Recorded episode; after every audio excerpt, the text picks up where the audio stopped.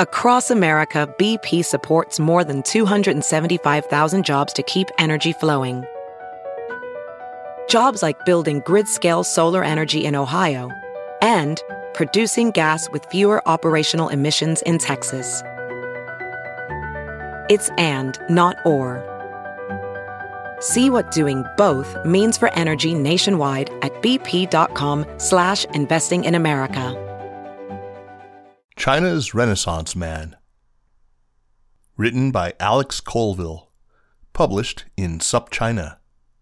Read for you by Kaiser Kuo. If we are to believe the Book of the Later Han, written in the 5th century AD, the Chinese were successfully detecting earthquakes around the time of the Romans in the 2nd century AD. The story goes that a courtier of the Han dynasty presented a large copper pot with eight dragons arranged around its sides. If a ball dropped from their mouths into that of a copper toad's below, a quake had occurred in the direction the dragon faced.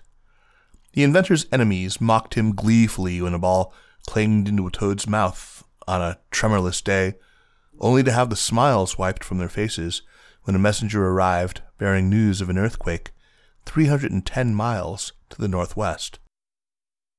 The inventor was Zhang Heng.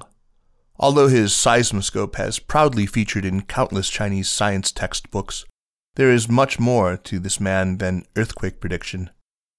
Zhang was a Leonardo da Vinci of the Han Dynasty, prodigious as a statesman, astronomer, poet, painter, inventor, engineer, mathematician, philosopher, and cartographer. Such stellar work has led to a crater on the moon, an asteroid, and a Chinese research satellite all being named after him. But as some have pointed out, his reputation may not be wholly deserved. Who is Zhang Heng? Born in Henan province in 78 AD, tales of Zhang Heng's work have become legendary.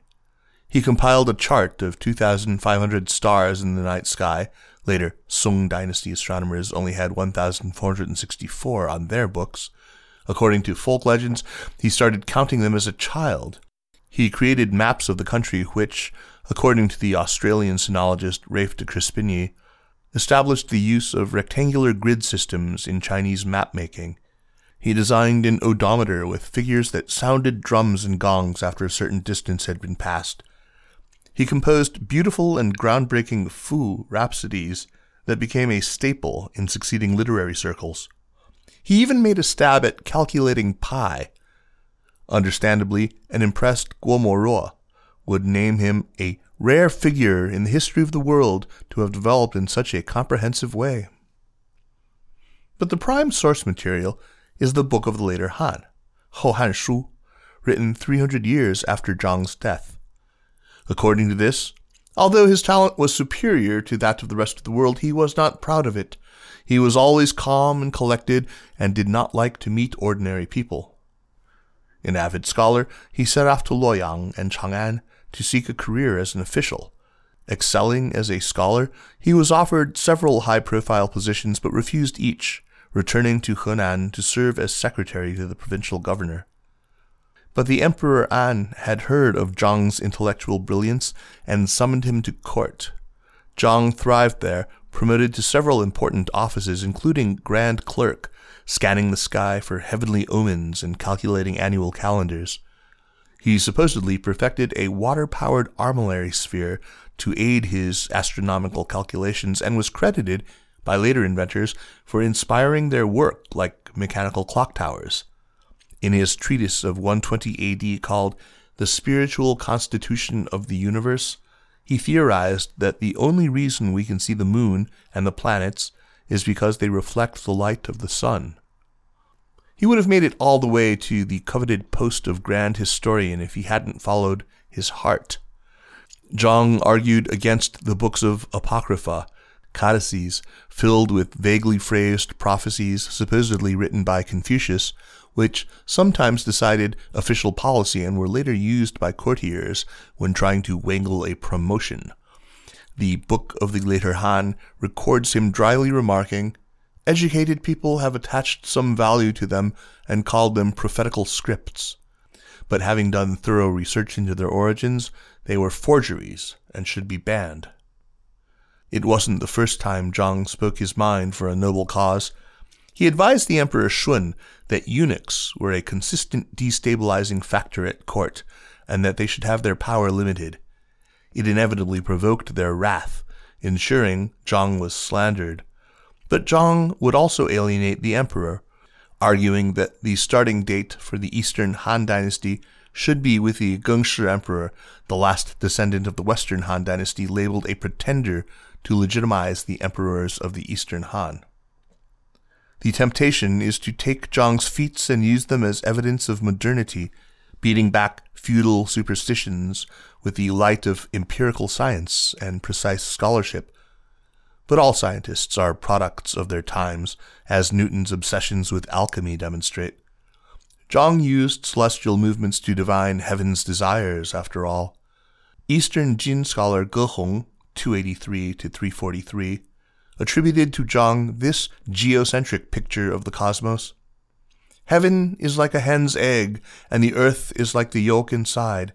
It is alone within. Heaven is the larger, and earth the smaller. There is water inside and outside heaven. Heaven and earth both stand by riding on chi, and move borne up by water. There are also holes in his great achievements. The English sinologist Christopher Cullen has pointed out that the Book of the Later Han probably overestimated the number of stars Zhang put on his chart.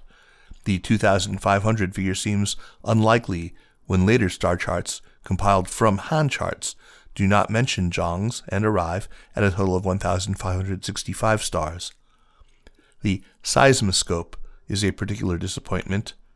Aside from a vague description in the Book of the Later Han, no further details of the famous seismoscope survive.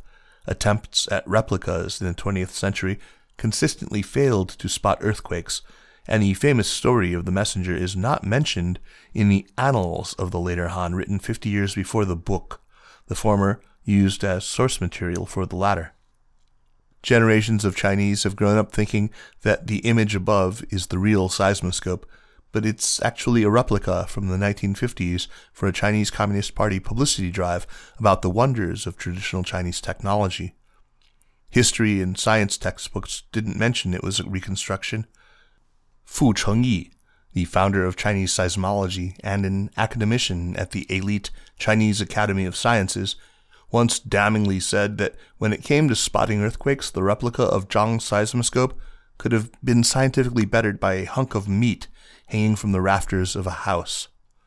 An altered replica, created in 2009, is capable of responding to simulated earthquakes, but it's not possible to know, with such little evidence, whether it's true to the version used by Zhang Heng. And then there are the stories that are plain outlandish.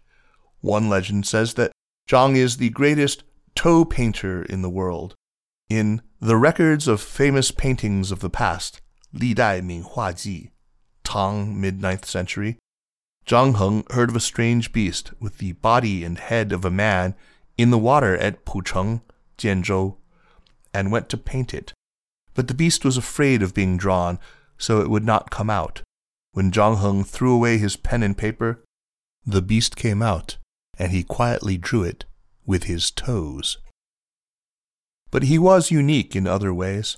His surviving literary works point to a man with an unorthodox manner of thought and a vibrant imagination. In the poem Song of Shared Voices, he speaks in the voice of a bride, trembling with erotic emotion as she waits for her husband on her wedding night.